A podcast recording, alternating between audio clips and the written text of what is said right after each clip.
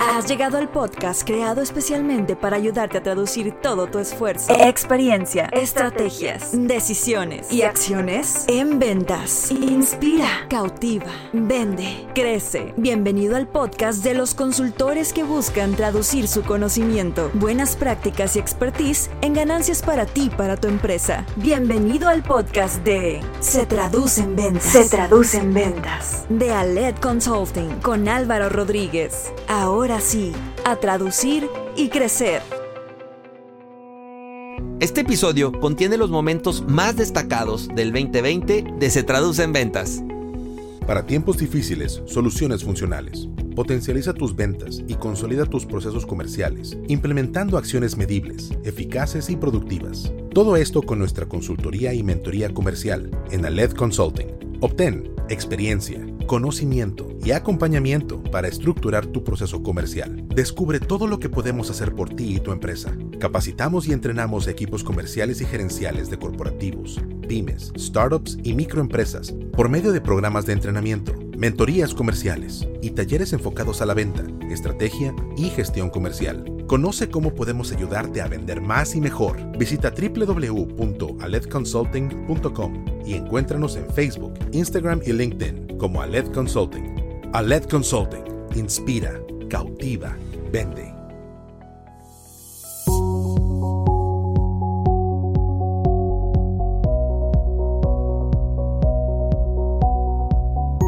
Hola, ¿qué tal? Bienvenidos al episodio 25 de Se Traduce en Ventas. Recuerda que lo que queremos es ayudarte a traducir todo tu esfuerzo, experiencia, estrategia, decisiones y acciones en ventas. Soy Álvaro Rodríguez, consultor comercial y director de Alet Consulting y la verdad es que estoy muy feliz, muy contento, muy orgulloso de este episodio especial. Es nuestro último episodio del 2020 y bueno, lo que hicimos fue hacer un análisis de cada uno de los episodios que hemos de los 24 que hemos desarrollado Recuerda, estrenamos el 7 de julio nuestro episodio número 1 y lo que voy a hacer, lo que vamos a hacer en este episodio va a ser explicarte de qué trató cada episodio, platicarte algo del invitado y te pondré uno de los momentos más importantes del episodio, alguna frase, te vamos a compartir algún aprendizaje, alguna conclusión o algún punto relevante del tema. Y sin más preámbulo, Vamos a vivir este recorrido de nuestros 24 capítulos de Se traduce en ventas.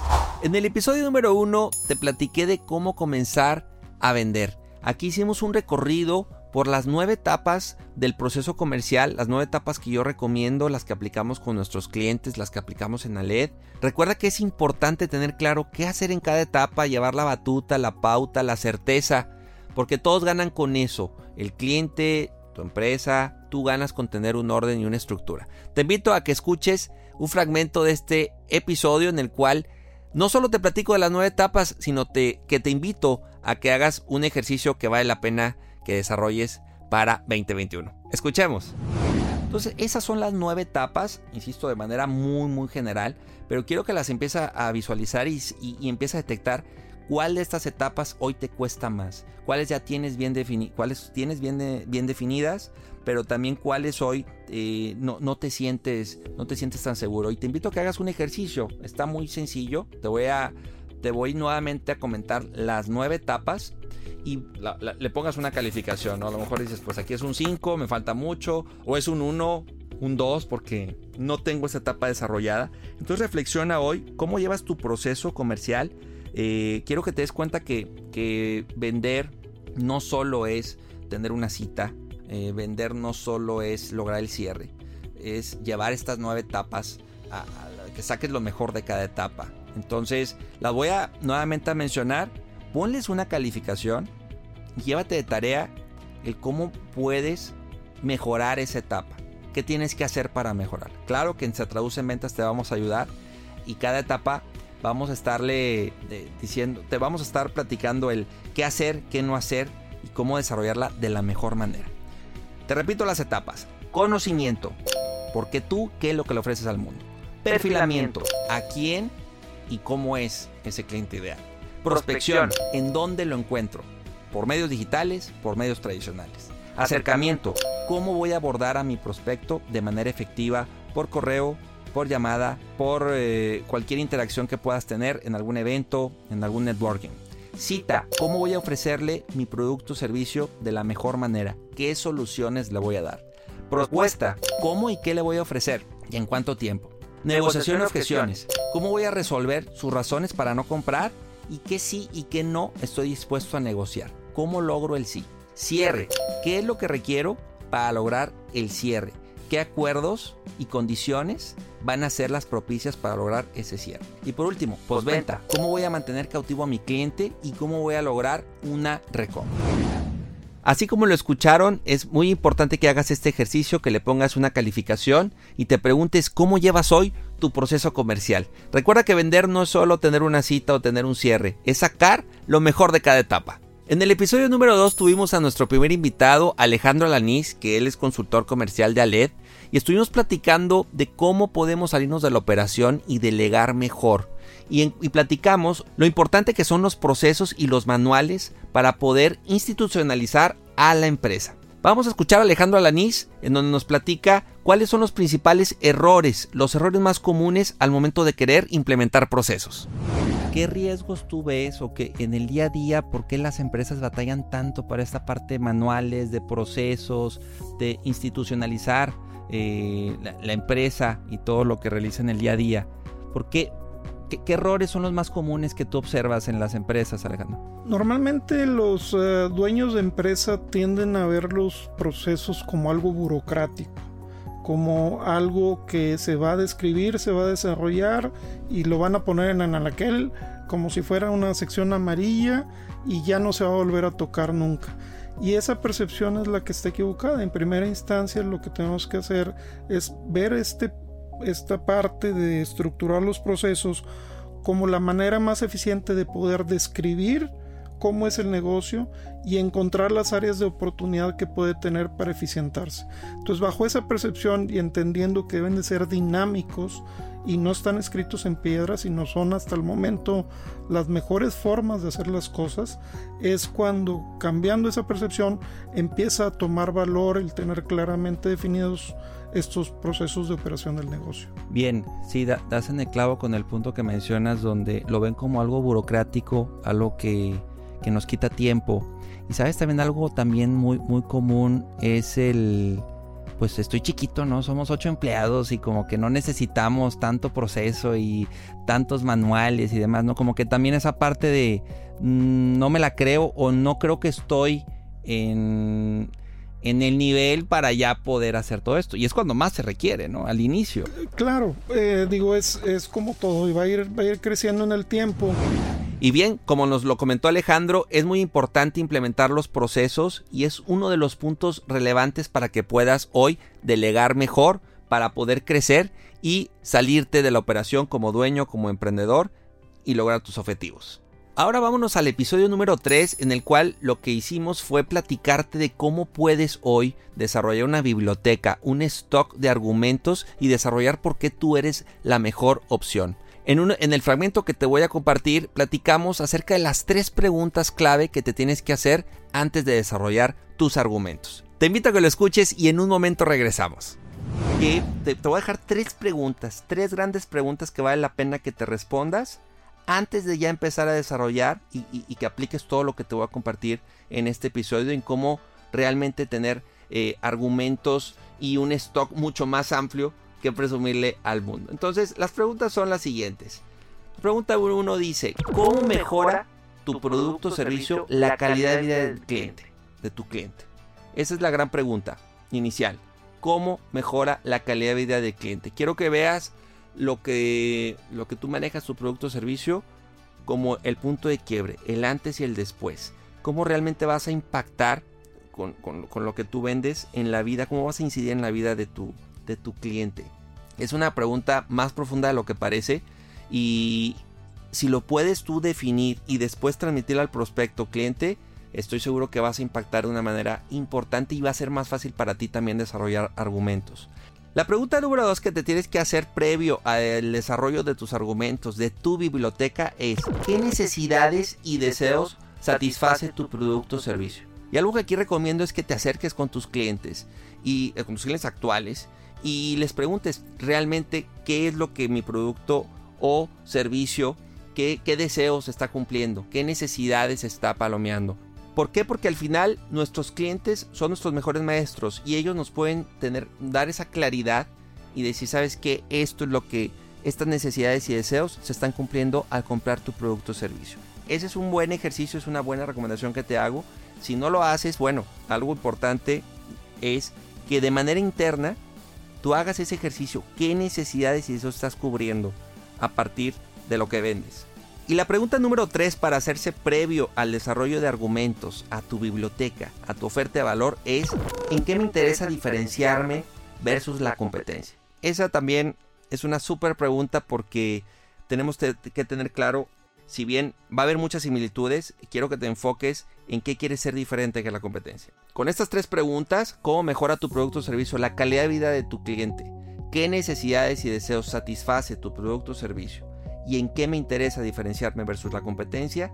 Son tu punto de partida para, ya que hayas desarrollado todo esto, tener más claridad y más enfoque en los nuevos argumentos que vas a desarrollar a partir de este episodio. Perfecto, bueno, esas son las tres preguntas que te tienes que hacer y si quieres saber cómo desarrollar 70 argumentos de venta, te invito a que vayas a nuestra lista de episodios, este es el episodio número 3 y puedas entender y clarificar qué es lo que hoy puedes ofrecerle al mundo. En el episodio número 4 hablamos de 7 herramientas para vender y crecer durante la pandemia. Aquí lo que hicimos fue eh, recolectar las principales preguntas e inquietudes que recibimos por parte de emprendedores, por parte de dueños de negocio y vendedores y lo resumimos en puntos clave, en hacks para poder vender y crecer rápidamente durante la pandemia. Entonces, en, esta, en este fragmento te platico de cómo poder captar la atención, generar emoción y lograr recordación con tus prospectos y clientes. Escuchemos. Vamos con la segunda pregunta y esta va ligada a cómo captar la atención, cómo generar emoción y lograr recordación entre tantas opciones. Definitivamente hoy estamos consumiendo más tiempo en, redes, hay N cantidad de anuncios, cómo no pasar desapercibido, cómo eh, lograr que nos dediquen tiempo, que ejecuten alguna acción en, nuestras campañas o nuestro contenido orgánico. Y aquí la respuesta, y quiero que lo tengas súper claro, es tienes que generar valor desmedido. Y con esto me refiero a que puedes hoy enfocarte también en, antes de querer vender, antes de llegar ya con el precio, con la oferta, que claro que es válido y funciona, es el, el que sorprendas a tu, a tu usuario, a tu audiencia, a tu prospecto, a tu cliente con contenido, a manera de que, te voy a poner ejemplos eh, de algo que, estuvimos nosotros desarrollando de marzo para acá en Alet. Eh, generamos una guía, una guía, un PDF con 10 recomendaciones para llevar de mejor manera eh, la, pandemia. el podcast es una manera también de, estar generando valor. hicimos también una serie de videos, cápsulas para que puedas vender más y mejor artículos eh, también desarrollamos eh, webinars, ya llevamos como 8 o 10 webinars, eh, en donde al final lo, que quiero que te lleves es que la audiencia también agradece eso y, y, dice, bueno, pues si esto me lo dio sin ningún costo, pues imagínate si lo contrato. Entonces esto va muy orientado a la parte, lo de nosotros es servicios, pero piensa para, si tú vendes algún producto, cómo, cómo puedes generar valor antes de una interacción desde tus redes sociales, desde también, ¿por qué no?, en, la reunión, en la cita, en la interacción, con qué puedes sorprender, con qué puedes cautivar, con qué puedes generar emociones y que te recuerden, que digan, quiero, quiero estar contigo, te quiero comprar, vale la pena porque superaste expectativas, porque te saliste del molde, porque no eres genérico, porque me estás me estás otorgando algo que, no me habían otorgado, me está sorprendiendo. Entonces a eso voy con generar valor desmedido. Ya no es un lujo esto, ya no es un, ah, eh, estaría bien, no, sino hoy también el mismo usuario ya espera el, el que lo sorprendas, ya quiere que lo sorprendas. Piensa cómo puedes generar valor desmedido desde ahorita ya con tus redes sociales. Excelente, seguimos con nuestro recorrido de episodios, de los 24 episodios que hemos tenido en 2020. Y en el episodio 5 y 6 tuvimos a, como invitada Marta Lanís. Eh, ella es fundadora de Alánica y abordamos un tema súper relevante que, que definitivo este año tuvo mucho crecimiento, mucho punch, que es el tema del e-commerce. Entonces dedicamos dos episodios a hablar de cómo empezar ya en e-commerce. Marta es una experta en, en, el tema y en esta primera parte nos platicó de cuál es el kit inicial. El kit inicial para comenzar en e-commerce y cuáles son los errores de principiantes. Te invito a que lo escuches y regresamos. O sea, el kit, el kit inicial, podríamos pensar, es producto, servicio, tener contenido, desarrollar cierto contenido ya de eh, a manera de videos, eh, PDFs, guías. De ahí pasarnos a tener pues una buena página web, una buena plataforma. Ahorita hablaremos más a detalle de las plataformas. Tener buenas fotografías, la ruta definida a partir de que llega mi prospecto que me busca, qué va a vivir en el camino y la parte logística, ¿no? Yo creo que serían como los elementos así mínimos. Y las políticas. Y políticas. Las políticas se me hacen clave. Este, creo que es muy importante que la gente entienda cómo es el proceso detrás. Ok. Los errores así de principiantes, ¿cuáles pudieran ser, Marta? Los, los que los comunes al inicio los comunes al inicio. Este. Creo que uno, para mi gusto, es malbaratar tu producto. Bien. Eh, yo soy muy fiel a la creencia de que sepas cuál es tu valor y después agregues los impuestos. O después agregues el envío o después agregues todo lo demás. Porque hay mucha gente que con tal de vender, con tal de acelerar ese proceso, con tal de tener los números que están buscando, pueden dejar sus márgenes muy cortos.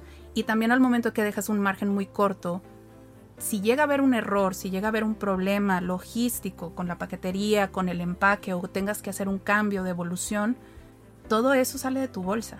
Y va a haber un momento en el que puedas perder en vez de ganar. Y entonces, ¿dónde está el negocio?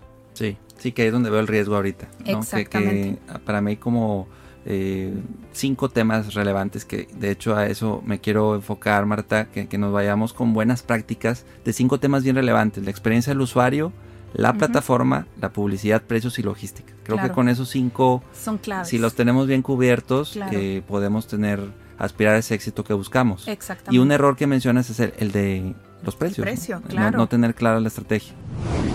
Y ahora vamos a escuchar un fragmento de la segunda parte con Marta Lanís, en donde hablamos del costo de operación y buenas prácticas en e-commerce. Es parte de tu costo de operación. El costo de operación serían tres, ¿no? El de logística. Logística, los empaques. Empaques. Este, y pues este tema de la plataforma y yo agregaría aquí este el método de cobro. O sea, son cuatro. Son cuatro. Son cuatro factores que tienen que, contemplar. Contemplar.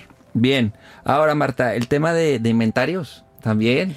Ay, el coco de todos. Sí, puede ser también un, tema importante porque es, eh, pues, cómo mantengo cómo estoy listo para cierto número de pedidos, se me acabó el inventario, me pues compro más o el doble, pero luego no lo vendo y lo tengo que rematar. Entran muchos factores, hay buenas prácticas con el tema inventario. Eh, otro punto importante de tu, de tu modelo de negocio, que tengas una oferta de valor muy clara, que tengas tus argumentos y tu experiencia de compra cada vez mejor. ¿Por qué? Porque se están subiendo muchos también al tema de e-commerce. Exactamente. ¿Y, cómo te vas a diferenciar de ellos? Sí, o sea, si en tu industria a lo mejor había 5, pues ahora van a estar 20 y ahora van a estar 30 y, todos, eh, pues va a empezar a haber una saturación y cómo vas a empezar. Y de las pequeñas acciones que hagas tú como negocio todos los días, va a depender que tú sigas siendo la que sobresalga al final de todo esto y si esas 20 pues no, no sobreviven, oye, ¿cómo le vas a hacer tú para ser de las que sí sobreviven? Sí, y creo que también, Marta, y tú lo has vivido y me lo has comentado, continuamente está renovando la página web. Sí. Tus fotos cada vez que estén este, más profesionales, estar muy muy atento de lo que nos dice nuestro cliente, cómo fue la experiencia, ¿sí? cuánto tiempo se está tardando en comprar, en dónde está viendo estas lagunas o estas dudas del prospecto esa parte de la experiencia cada vez poner el estándar más alto. Claro. Después de hablar de e-commerce, nos enfocamos a hablar de LinkedIn, de cómo usar LinkedIn a tu favor. Para mí es la plataforma que más utilicé este año, le veo mucho potencial para el tema comercial y estuve platicando con Luis García, un tipo que le sabe mucho al tema, que lo domina, que lleva años platicando de LinkedIn. Y en esta primera etapa, en esta primera parte, hablamos de para qué sirve LinkedIn y cuáles son las ventajas de ya estar en esa plataforma. Escuchemos a Luis García lo que nos comenta acerca de este tema. El para qué sirve lo pudiéramos dividir en cuatro, Luis. El, la parte sí de empleo, o sea, Sí, totalmente, sigue siendo la un original. Para conectar empleadores y candidatos potenciales, sin duda. El segundo para mí es el, tema comercial, o sea, el, conectar proveedores con clientes potenciales, levantar la mano. La parte de aprendizaje, creo que también ha, crecido mucho en, esa cuestión. Y, también la parte de relaciones públicas, ¿no? El conectar personas con, con, o sea, hacer networking tal cual. Para mí esas cuatro líneas son las principales de los, para las cuales sirve hoy LinkedIn. Yo agregaría la de tu promoción. El que digan yo soy el bueno de la película en este tema. Tengo que demostrar que soy capaz y que tengo habilidades y que soy tengo iniciativa. ¿Cómo? Publicando. Continuando con el tema de LinkedIn, en el episodio 8, uno de los puntos que estuvimos platicando con Luis fue cuáles son las cuatro preguntas clave que nos tenemos que hacer al estar en LinkedIn y qué retos tenemos para 2021. Escuchemos a Luis García lo que nos comenta y regresamos. Yo creo que hay cuatro preguntas clave que te tienes tú que resolver para, para quien ya se convenció de estar en LinkedIn y, creo que resumen también mucho lo que hablamos en el episodio 7. El primero, ¿para qué lo quiero? Creo que es importante que tengas claro para qué quieres LinkedIn, a quién quieres en tu red, cuánto tiempo vas a invertirle a, LinkedIn, diario, semanal, mensual, y qué es lo que quieres lograr. Creo que son las preguntas, cuatro preguntas poderosas que te dan pauta, claridad de cómo usar y qué hacer y qué no hacer en esta red. ¿Coincides? Aproximadamente sí. Continuando con nuestro recorrido, llegamos al episodio 9 y 10, donde tuve como invitado a Dr. Brand. Con él estuvimos platicando acerca de marketing, de publicidad, de branding y de cómo hoy de la vista nace la venta y lo importante que es diferenciarse. Nos platicó de un libro que se llama Estrategia de la Zona Azul y nos explicó cómo diferenciarnos. Vamos a escucharlo. Nunca te vendas como el más barato y nunca te vendas como el que das mejor calidad y nunca te vendas como el que das mejor servicio, porque las tres cosas son relativas. Precio, te metes a una competencia de precios que nada más te vas a desgastar completamente. Dos, ¿qué calidad es relativo? La calidad perceptual tiene muchas definiciones. Entonces, más bien pregúntale a tu consumidor para él qué es o ella, qué es calidad y entonces comunica lo que ellos están percibiendo como calidad. Servicio, el servicio que puede ser rapidez, garantía, que me contestes a la primera, a lo mejor voy a pagar más por tener una muy buena atención y por tener un mejor sabor. Entonces, si hablamos de estos elementos, el ser diferente te tiene que colocar en un punto positivo que luego cuando escuches la marca generes un posicionamiento positivo dentro de la estrategia de comunicación de tu marca. Y bueno, branding a final de cuentas, si tú entregas un buen material de ventas, si tú armas, tú Álvaro y tu equipo arma un, buena, un buen speech de ventas, y al rato hablaremos del concepto de historia, si das una buena historia, la gente te va a recibir la marca con una mayor facilidad a que si cuentas algo que no tiene relevancia, si nada más quieres empatizar por barbear al cliente, si tú lo que quieres es darle una mordida para que te compre a ti o simplemente quieres tú ser el chistosito, el vendedor chistosito para que la persona se acuerde de ti. Eso va a matar a tu marca y va a generar inconsistencias en el mensaje que estás transmitiendo. Otro de los temas que estuvimos platicando con Brand ya en la segunda parte fue acerca del storytelling y en este fragmento nos platica cuáles son los pasos para poder contar una historia, una historia que emocione, una historia que venda y que se pueda usar en cualquier etapa de la venta. Escuchemos este fragmento del episodio número 10 de La vista nace la venta. Tus papás para poder salir tú le inventaste una historia. Pero si quieres hacerlo esto de manera estructurada, lo primero es que necesitas establecer cuál es el objetivo de la historia. Ese objetivo de la historia, ¿qué es? Ya en la historia ya quieres vender tu producto o en la historia quieres ganar credibilidad o en la historia quieres platicar de tu empresa. Siempre establece el objetivo. Si no, vas a hacerle perder 3 a 5 minutos a tu cliente y no llegaste a nada. Entonces establece primero el objetivo. Segundo, establece el personaje principal. ¿Eres tú? ¿Es la empresa? ¿Es la marca? ¿Es el producto? ¿Quién es el personaje principal? Segundo, tercero, perdón, establece los personajes, quiénes más van a participar, no me la hagas tan cardíaca, desde que este personaje, mira, esta historia habla de mi empresa y un competidor que pasó así, o sea, tienes que ya decirle por dónde va, porque si no la gente se desespera. Cuarto, estás hablando de establecer el obstáculo, o sea, ya tienes los personajes, ¿Qué obstáculo? ¿Qué pasó? ¿Cuál es el tema? ¿Cuál es la, ¿Hacia dónde va esa historia? Segundo, bueno, ya voy como el quinto, ¿verdad? Quinto, vas al este, quinto. quinto. Estás hablando, supera el obstáculo y tienes que decir cómo lo hiciste, si, eso, si funcionó por la marca, si funcionó por el producto, por el servicio, por factores externos. ¡Wow!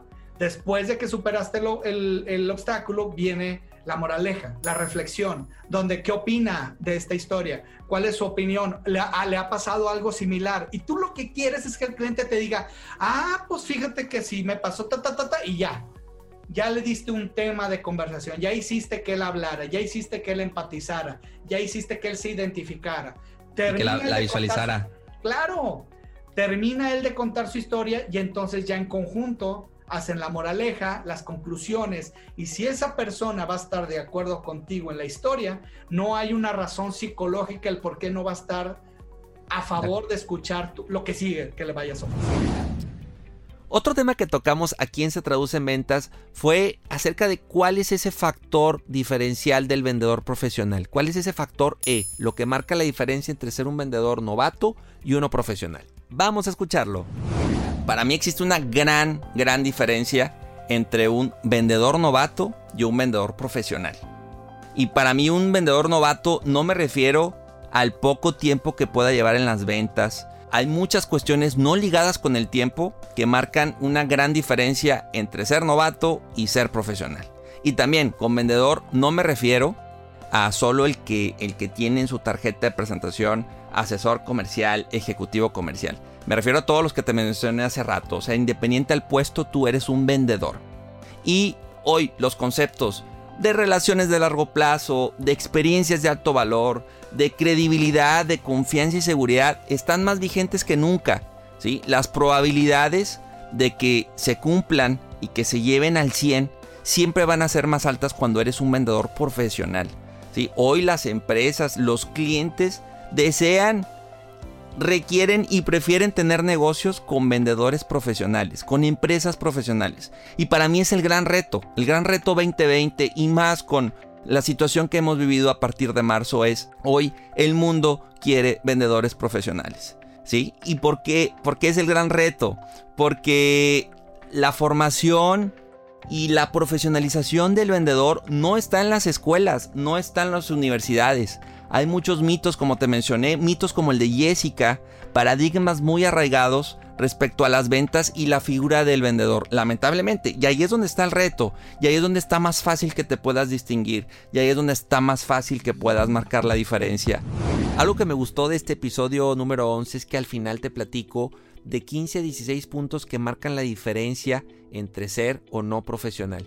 Te invito a que lo escuches, es el episodio 11, el factor E del vendedor profesional. Continuamos con el episodio 12 también dedicado al vendedor y aquí eh, me enfoqué en platicar de 7 grandes victorias que puede lograr un vendedor para poder ante tantos retos, ante tanta dificultad, ante tantas situaciones, cómo puede él incorporar a su rutina mejores prácticas para vender mejor. Una de las victorias que platiqué es el, lo importante que es probar, probar, probar. Esa es una de las victorias del vendedor. Te invito a que escuches este fragmento y en un momento regresamos con más.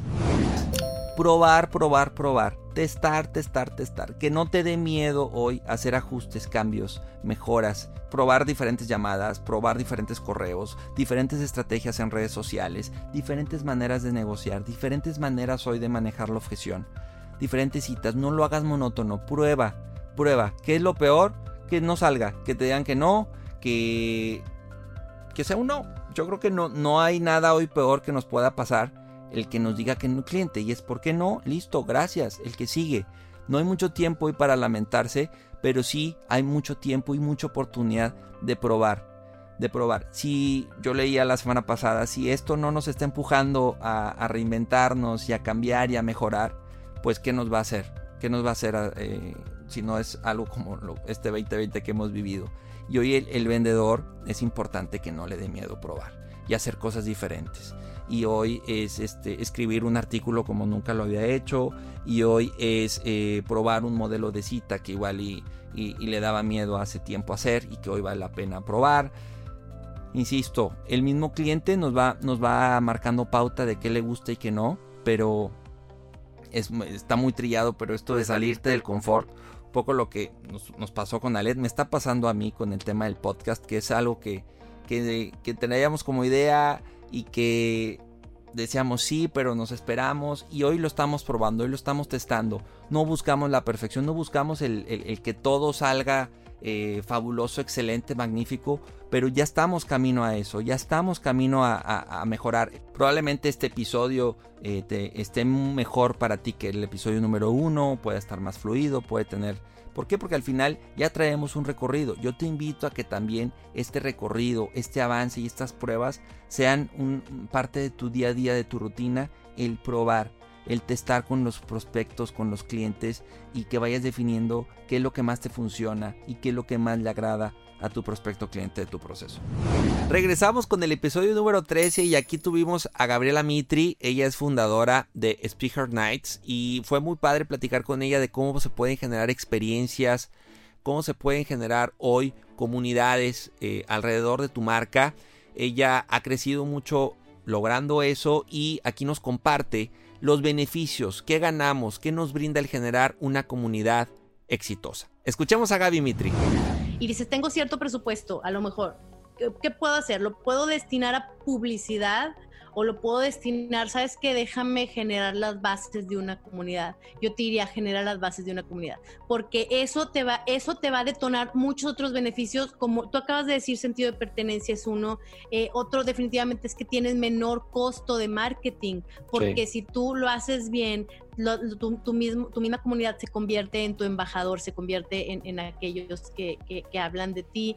Obviamente tienes una comunicación mucho más directa, te permite conocer mejor a tu cliente. Esto es súper importante. En una comunidad, si otra vez si lo haces bien, puedes conocer mucho más las necesidades de tu cliente y buscar maneras alternativas de solucionárselo. Otra vez, esa es la clave. ¿Cómo puedo poner a la, a la persona en el centro de todo mi proceso? Entonces, eso detona mucha innovación porque si yo tengo una comunidad y estoy escuchando qué necesita la gente, oye, ¿cómo, cómo le ayudo a, que lo tenga? A lo mejor no se lo vendo yo, pero se lo consigo con alguien, ¿sabes? Y ahí es se generan las alianzas con otras empresas y esa es innovación. Entonces, todo eso es, es valiosísimo y son de alguna forma con beneficios de complementarios o paralelos que te, que te genera el poder crear una comunidad y no necesariamente una audiencia de muchos followers.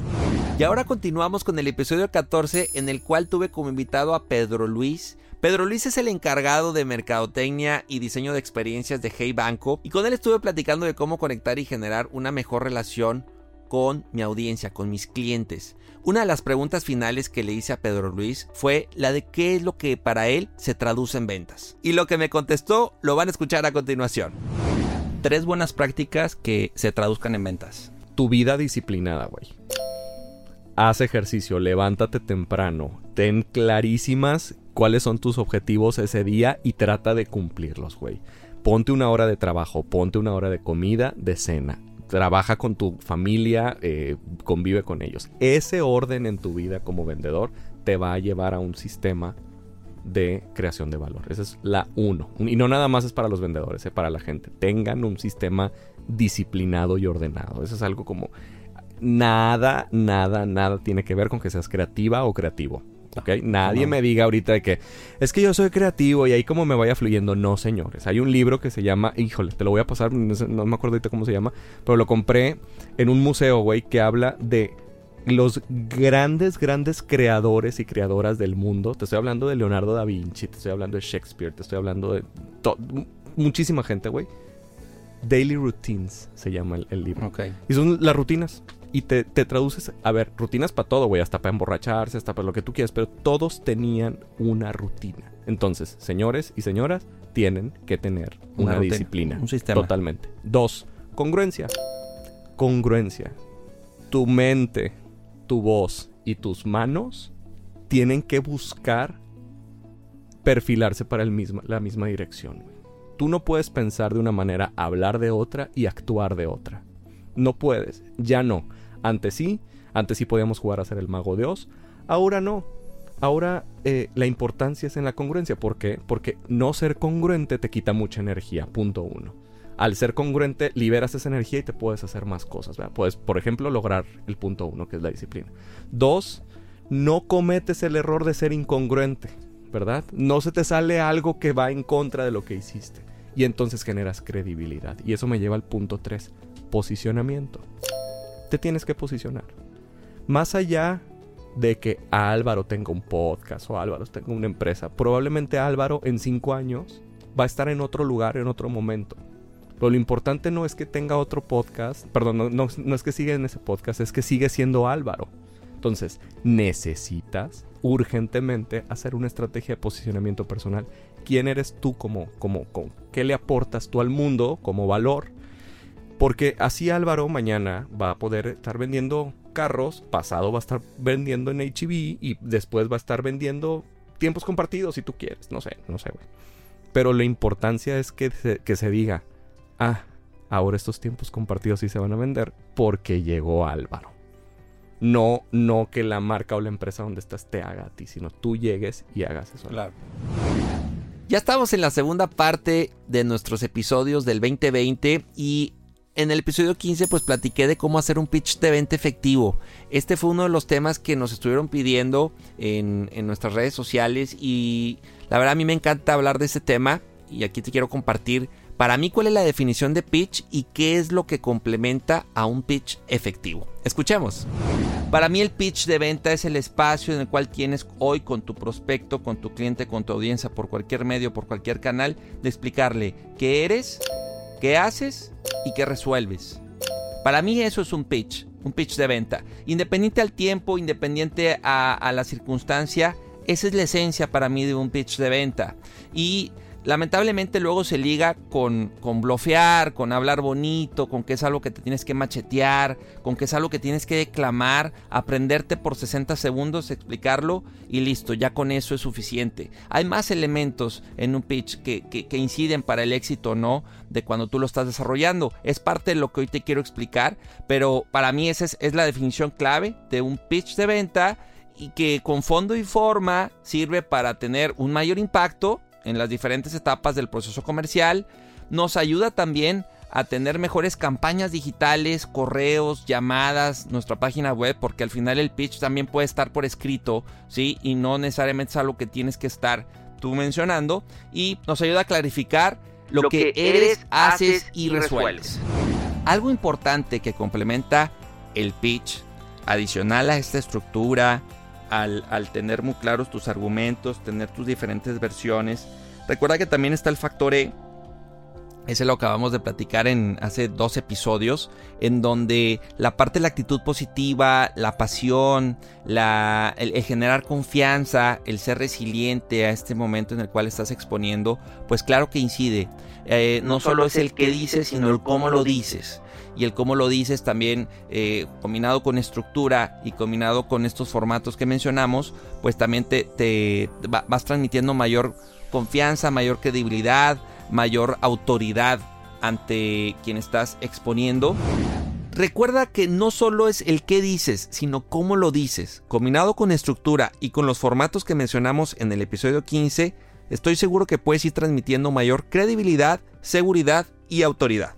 Pasamos al episodio 16 y este fue un formato especial ya que lo que hicimos fue eh, pedir preguntas a nuestra audiencia, se grabaron, nos mandaron entre 20 y 25 preguntas, seleccionamos las mejores sobre ventas. Y quiero compartirte la pregunta que nos hizo Rogelio acerca de cómo hoy debe de ser un gerente comercial. Escuchemos lo que le respondimos a Rogelio. Sí, entonces también en presupuesto. Nuestros presupuestos, nuestro rango es de tal y tal. ¿Estás de acuerdo? Sí, perfecto, avanzamos. Si estableces esos filtros, estableces ese cotizador y esas preguntas clave al momento de interactuar con tu prospecto, estoy seguro que las cotizaciones, sin perder la personalización, sin perder el traje a la medida, van a ser más efectivas para ti. Vamos con la siguiente pregunta. Muy buenos días, qué gusto saludarte. En estos, en estos días que están transcurriendo y en estas épocas que estamos viviendo, ¿cuál es la principal habilidad que debe de cosechar el gerente de ventas? Definitivo, Rogelio, hoy el gerente de ventas necesita entender a su equipo al 100%, pero hay un punto clave aquí que puede cambiar totalmente tu perspectiva como gerente, es que entiendas que tu equipo, tus colaboradores, tus vendedores son tus principales clientes. Tienes que entender sus dolores, sus requerimientos, sus miedos, sus fortalezas, sus áreas de oportunidad. Ahora vamos al episodio 17, tuvimos como invitado a César Reyes, él es experto en el tema de procesos, tiene ocho certificaciones y platicamos de cómo podemos hoy simplificar y estandarizar nuestros procesos comerciales. En este fragmento nos comparte cuáles son las herramientas y preguntas clave para poder llevar mejor nuestros procesos. Bien sencillo, que la gente lo va a ver rápido, que lo vas a poder hacer rápido, el resultado lo vas a ver en menos de 3, 4 semanas, este, y la gente va a decir, ah, mire, esto se sirve, esta cultura se sirve, ¿qué otro proceso podemos simplificar? Y ya empieza a cambiar esa mentalidad de tu equipo de trabajo de que, oye, pues lo quiero hacer más simple, este, porque él sí lo hace más rápido y yo no, o ese tipo de cosas. Entonces empieza el, cuestionamiento del por qué sí. Yo, yo una herramienta que les comparto, este, que pueda ayudar a sus equipos de trabajo es preguntarse los cinco porqués o los five whys, este, que, que es, viene la metodología de Six Sigma. El llevarte a esto, el preguntarte el por qué, el por qué, el por qué, el por qué, hasta que no tengas una respuesta, ahí es cuando tú o se detona de que algo tienes que hacer con ese proceso el por qué no tengo esta respuesta. Entonces ya te vas a empezar a hacer esos cuestionamientos hasta que encuentres una solución. Y así sucesivamente con todos los procesos. Entonces es algo bien sencillo y es simplemente preguntarte el, el por qué hago lo que hago y si lo hago así, ¿lo puedo hacer más rápido? Entonces ahí ya te vas a encontrar con la respuesta. Bien, César, excelente. Pues la, verdad es que es, buen punto, buenos ejemplos los que mencionas. Ahora, eh, me queda claro que, bueno, hay que trabajar mucho con la mentalidad, con el mindset, eh, la observación, el detectar las fugas que tú mencionas, ¿no? El detectar dónde están los focos rojos, el cuestionarnos en todo momento. Y, de ahí, ¿qué, qué, recomendamos? O sea, después del cuestionarnos, empezar que hacemos un Gantt, hacemos este, una planeación, empezamos a monitorear, empezamos a ajustar creo que esa parte de implementar luego es donde también hay mucha barrera y resistencia o a la primera de cambio dicen, no, no, esto no funciona, vamos a seguir haciéndolo como lo hacíamos antes y pues ya, ¿no? Creo que también ya al implementar es donde también salen ahí muchos este, miedos, resistencias y tabús. Mira, es, ahora sí que nosotros lo vemos este, como si planearas una fiesta. Dependiendo el, tiempo que le inviertas en la organización de tu fiesta, es como va a salir la fiesta que muchas veces a lo mejor dice, pues lo no planeado sale mejor, pero en estos casos no. Entonces, es un proceso no largo, pero sí es un proceso que lleva varias fases. Algo que aprendí en este episodio y que nos reforzó mucho César es lo importante que generemos una inercia. Lanzarnos con una metodología y con un convencimiento real de que podemos simplificar y estandarizar nuestros procesos comerciales. Número 18. En este episodio tuvimos como invitado a Víctor Melgarejo. Con él estuvimos platicando de qué estrategias podemos hoy implementar para innovar en el área comercial, nos estuvo compartiendo buenas prácticas y metodologías para lograr esto. Escuchemos lo que nos compartió Víctor Melgarejo. Hay ocasiones donde tú mismo pones ese freno y dices, no es para mí, como decías tú hace rato, es muy caro, la tecnología, soy muy chiquito, soy déjame muy aprendo, no tengo tiempo, me gana la operación. Entonces, qué buenas prácticas, tres, cuatro buenas prácticas que nos puedas dar así para implementar un quick win, eh, algo inmediato en innovación, conectándolo con ventas, pero también con todo esto que me has comentado de la empresa, Víctor. Escucha a tu cliente. O sea, tienes que ser súper claro en escuchar a tu cliente. Escucha a tu equipo. Quítale el miedo al equipo. Eso es súper importante. Eh, porque si no, ahí vas a, tener ciertas limitantes. Entonces el equipo no debe tener miedo. Contrata a los mejores. No tengas miedo. Porque a veces eh, tenemos mucho miedo y a mí también me pasó en lo personal. Híjole, pues cuánto me va a cobrar. Pues vamos a mandarle un mensaje y a ver qué pasa. Y a veces es tan padre el reto que te dicen, órale, voy. Y entonces ahí empiezas a generar una buena sinergia. Y documenta, documenta todo. Y cuando hablo de documentar no me refiero a hacer el Quijote de la Mancha, sino sí tener notas importantes y que todo el equipo sepa en qué fallamos en este caso y qué condiciones había por las que fallamos. Ok. Pero también qué fue las condiciones que nos ayudaron a tener éxito. Ahora, eh, con innovación también yo relaciono mucho con metodologías, ¿no? Sí. Y, y está, bueno, está de procesos de sprint, que otra vez, con una metodología que ahorita le veas muy fuerte, no tanto si está de moda o no, sino que digas, oye, esta metodología nos, nos agiliza o profundiza más que esta otra? Dos o tres que, que Mira. tengamos que tener en el- radar. En lo personal, sé que ya ahorita está viejita, pero a mí me sigue gustando. Design Thinking. Porque te ayuda a entender al cliente. User Experience, Customer Experience. Y las metodologías Agile, que por ejemplo ahí viene el Sprint, Sí. el Scrum. Es bien importante el seguimiento con el equipo de cómo va el proyecto. Entonces, yo creo que con esas ya tienes el 70% de un producto nuevo. Y ojo, cuando hablo de producto puede ser un bien o puede ser un servicio. Ok, excelente. Con eso, estas metodologías más los puntos que dijiste, ahí nos tenemos que enfocar. Ahí y la estás. misma innovación tiene que irse. Y obviamente dejarse asesorar. O sea, para mí eso es súper importante. En lo personal, afortunadamente tengo también eh, mentores que, que me ayudan y, y te van dando luz en el camino. Y entonces yo creo que todos deberíamos de tener nuestros mentores por especialidad. Algo muy valioso que nos compartió Víctor en este episodio también fue que para cada no debemos encontrar tres sís, que cada no es un acrónimo de nueva oportunidad. Ahora vamos con el episodio número 19. Tuvimos como invitada a Karina Garza. Ella es eh, fundadora de Vexing Global Group. Y pues la verdad es que fue una charla muy interesante. Estuvimos platicando de cómo venderla a las empresas, cuáles, eh, cómo podemos prospectar, negociar, cotizar mejor eh, con las empresas. Nos platicó toda la experiencia y las buenas prácticas y que está desarrollando. Y en este fragmento nos platica cuáles son los retos 2021 para las organizaciones. Escuchémoslos. Si eres el mejor o no, o sea, eso creo que también tiene mucho que ver. La postura que tú tomas como empresa y como vendedor con el de compras, ¿no? Es correcto. Bien, ahora Karina, para, para ir cerrando, ¿qué ves de oportunidades, de retos para las organizaciones? Ya se nos fue 2020. ¿Qué, qué, qué tenemos que estar pensando ahorita? ¿Qué tenemos que estar viendo? ¿Qué, qué estás viendo tú en tus negocios para 2021 como oportunidades, retos? Claro. Eh, pues bueno, lo primero es seguir siendo flexibles, porque ahorita todo está muy, muy, muy cambiante, muy volátil.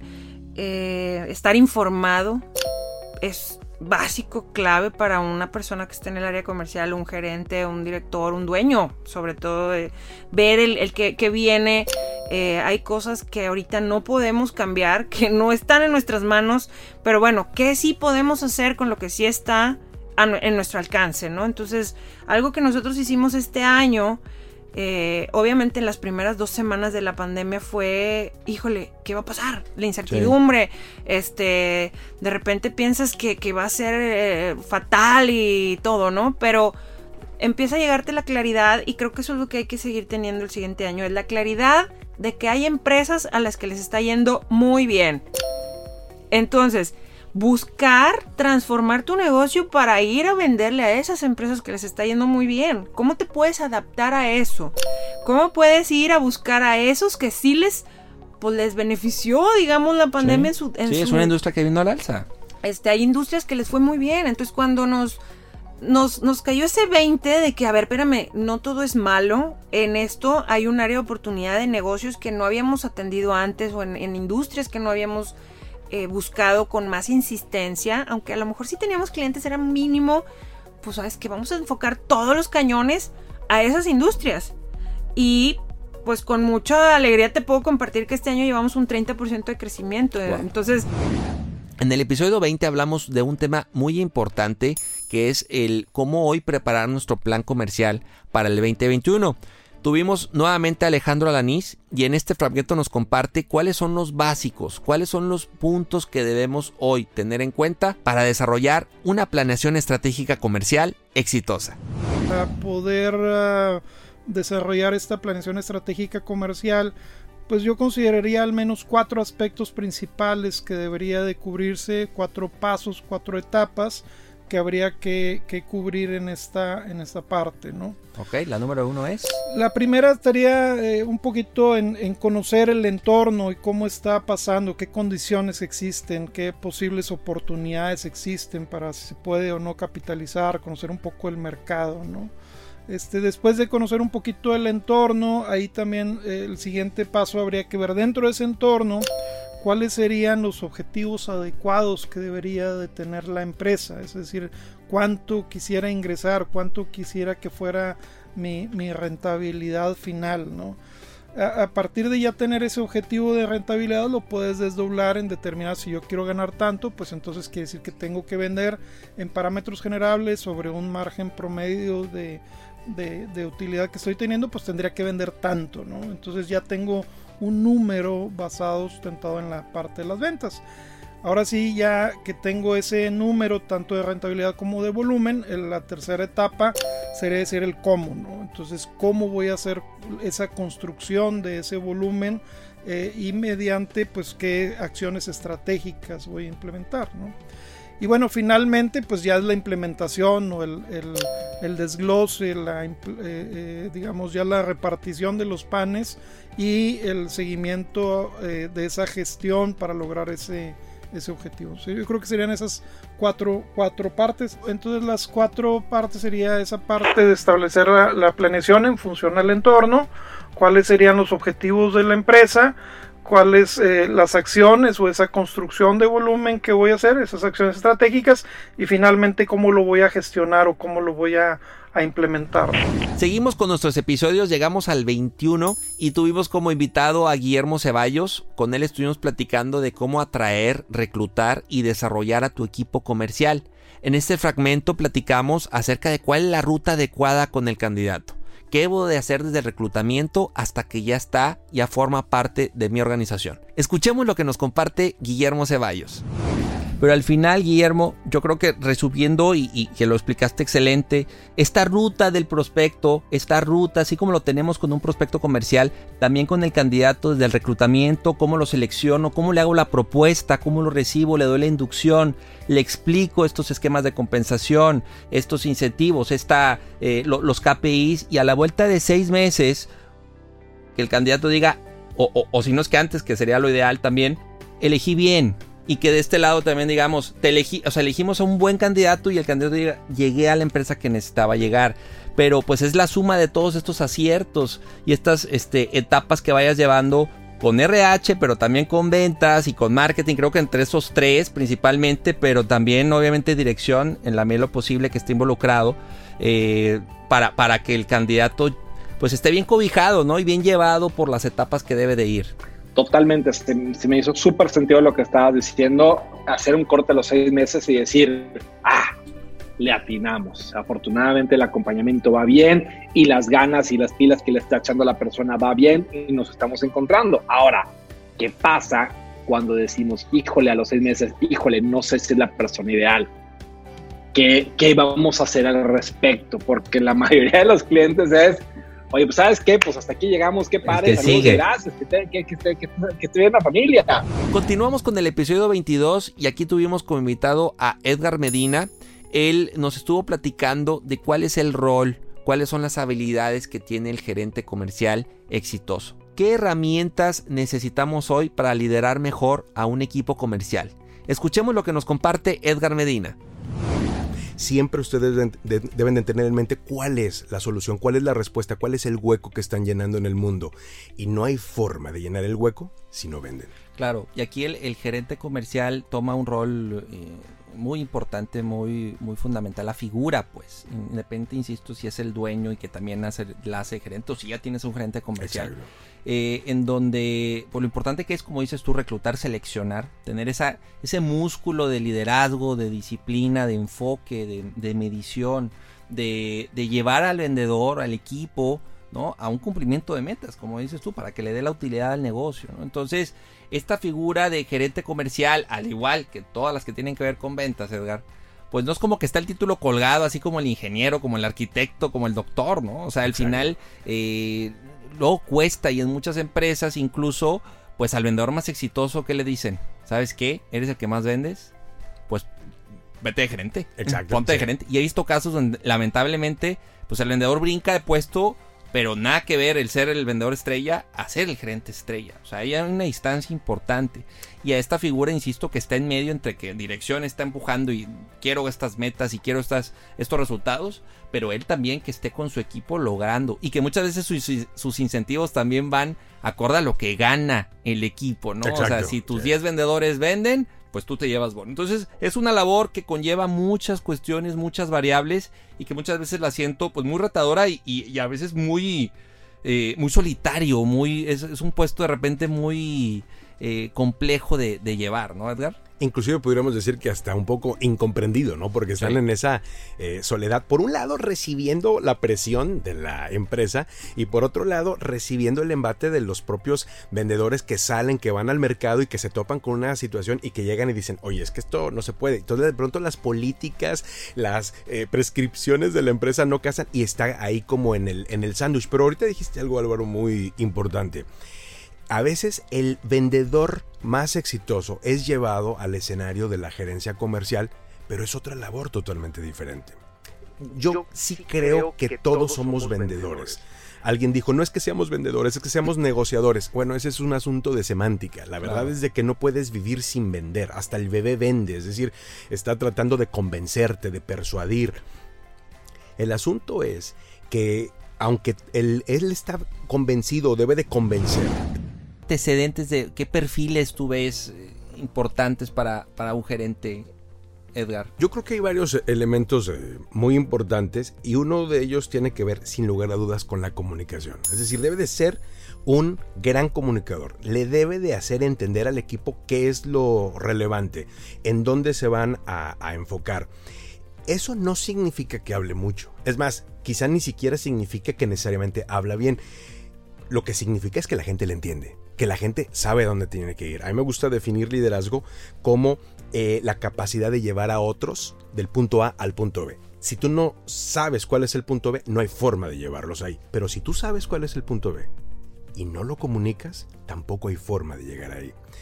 Y entonces el asunto es que al final del día, yo creo que un líder no deja de ser más que un vendedor. Es un vendedor de punto B, es decir, es un vendedor de objetivos, es un vendedor de metas, o inclusive puede ser un vendedor de causas. Y ahora necesitas habilidades. ¿Cuáles habilidades? Ahí es donde entra la entrevista por competencias. No es lo que me dices, es lo que haces. Y entonces vamos a ver cuáles son las habilidades. En un momento determinado la persona no las tiene. ¿Cómo las desarrollamos? Y entonces las desarrollamos a nivel de capacitación o las desarrollamos en campo. Pero, ¿cómo desarrollas una habilidad? ¿Cómo aprendes a nadar? Pues no aprendes a nadar leyendo. Sí, pero a lo que te refieres entonces es que el gerente tenga este feeling de saber cuáles son las fortalezas y áreas de oportunidad de su vendedor. Sí, ¿sí? sí, sí. Las propias, pero definitivamente de su vendedor y de su equipo en general. Eso que es. tenga ese diagnóstico continuo, ese tablero de control que mencionaste al inicio. Absolutamente. Creo que es, es fundamental que el gerente tenga muy claro dónde está parado, qué le duele, cuáles son sus indicadores, eh, qué tanto, cuántos meses ha cumplido con la, con la meta, cuál es su mejor vendedor, en los porcentajes de familias, ahorita que decías de productos, o sea, el ejemplo. En nuestro episodio 23 tuvimos también a Edgar Medina, eh, a- con él estuvimos platicando de cómo transformar nuestra comunicación comercial, no solo con los compañeros, sino también con nuestros clientes. Escuchemos lo que nos comparte nuestro invitado. Sí, creo que hay un tema importante y lo hemos platicado en otros episodios, Edgar, de mentalidad y también saber lidiar con nuestros propios miedos, con nuestras propias creencias, con nuestros propios demonios, ¿no? Y estas vocecitas que te dicen, no estás listo, no estás preparado, lo estás haciendo mal, estás haciendo el ridículo, eh, ¿qué te crees, no? ¿Quién te crees ahí Sí, dando sí. un eh, al frente de un escenario, ¿no? Que a veces, insisto, el escenario a veces es cuando tienes enfrente solo a una persona, o sea, pero ahí estás en el escenario, ¿no? Entonces, creo que ahí es encontrarse anclas, hay can- bueno, yo, yo siempre lo, lo he hecho, lo, lo he compartido en videos, pues recomendar, Edgar, de repente, pues una canción puede ser un ancla. Ah, Yo tengo dos, tres canciones que si las pongo me Sí, que- llevan a un estado de, de- de emoción y energía alto. Eh, hay quien, pues, por ejemplo, en tu caso, que, que dices, bueno, es para la lente, pero pues no deja de ser esta foto de tu hijo, pues que, que- que está conectado y te motiva y te impulsa. Sí, hay sí, sí. algunos que es, oye, pues que si el shot, oye, que si el chocolate, que si ciertos rituales también o, o cuestiones previo a una presentación, se vale, ¿no? A la otra vez me decía, y me llama la atención un- uno de mis clientes y, y también buen amigo que pues que en el carro decía, a mí la música, la, la, el metal, la música de metal, Mm, me mm. lleva a un punto de, ¿no? Entonces yo, wow, digo, yo no pondría eso, ¿verdad? Pero, pero, y hay otros que al contrario, oye, voy en silencio, voy, sí, voy meditando, voy visualizando. Cada quien debe aprender quien, a, a conocerse, ¿no? Sí, Claro. eso es muy, muy importante. Por ejemplo, algo que a mí en lo particular me, me ha ayudado, además de la foto de mi hijo, ha sido el que cuando estoy en un escenario de presión, en ese momento inmediatamente pienso, en este momento estoy creciendo. O sea, este es el mejor de los escenarios que puedo Para tener crecer. para crecer. Y eso me ayuda, me saca adelante. No lo hace más fácil, no lo hace más sencillo, pero me, me ayuda a, a conectarme con lo que estoy haciendo, con el objetivo y hacerlo aunque me cueste. Y entonces ahí el dolor, lo incómodo, lo feo inclusive que puedo llegar a sentir, lo tomo como algo bueno. Vamos con el episodio 24. Llegamos ya a nuestro penúltimo episodio del 2020. Este episodio fue muy personal, muy emocional. En esta parte te platico de tres grandes pilares que me funcionaron en el 2020. Escuchemos.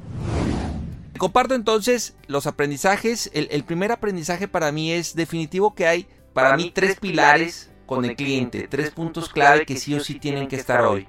La flexibilidad, la apertura y el compromiso.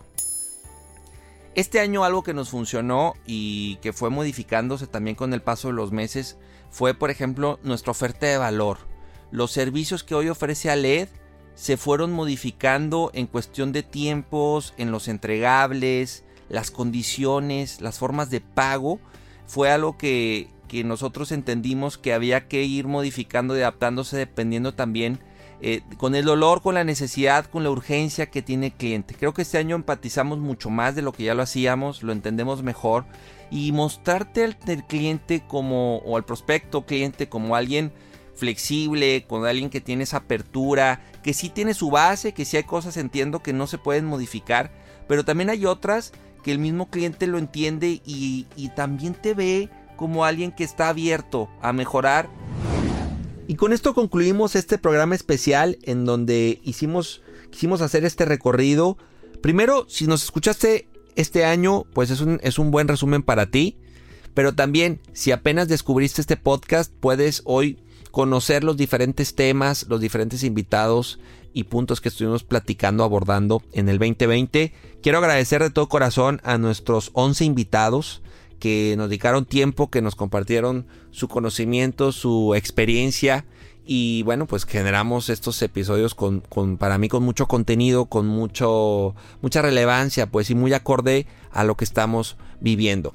También quiero agradecer nuevamente, ya lo hice en el 24, pero no está de más agradecerle a Inspiral México, a, al team de Inspiral por, por su apoyo, por su paciencia, eh, parte de la retro que nos dieron los que nos hicieron el favor de escucharnos es que se escuchaba pues muy profesional, se escuchaba eh, pues muy pro nuestro, nuestros episodios y parte es por toda la magia que desarrolla el equipo de Inspiral México. También quiero agradecer a mi familia, a mis amigos, a mi novia que todo este año estuvieron apoyando, eh, estuvieron siempre eh, pues escuchando también los episodios, dándome retro, apoyándonos para poder seguir creciendo y desarrollando nuevos episodios. Y claro, te quiero agradecer a ti por tu tiempo, por creer en este podcast, por creer en Se Traduce en Ventas.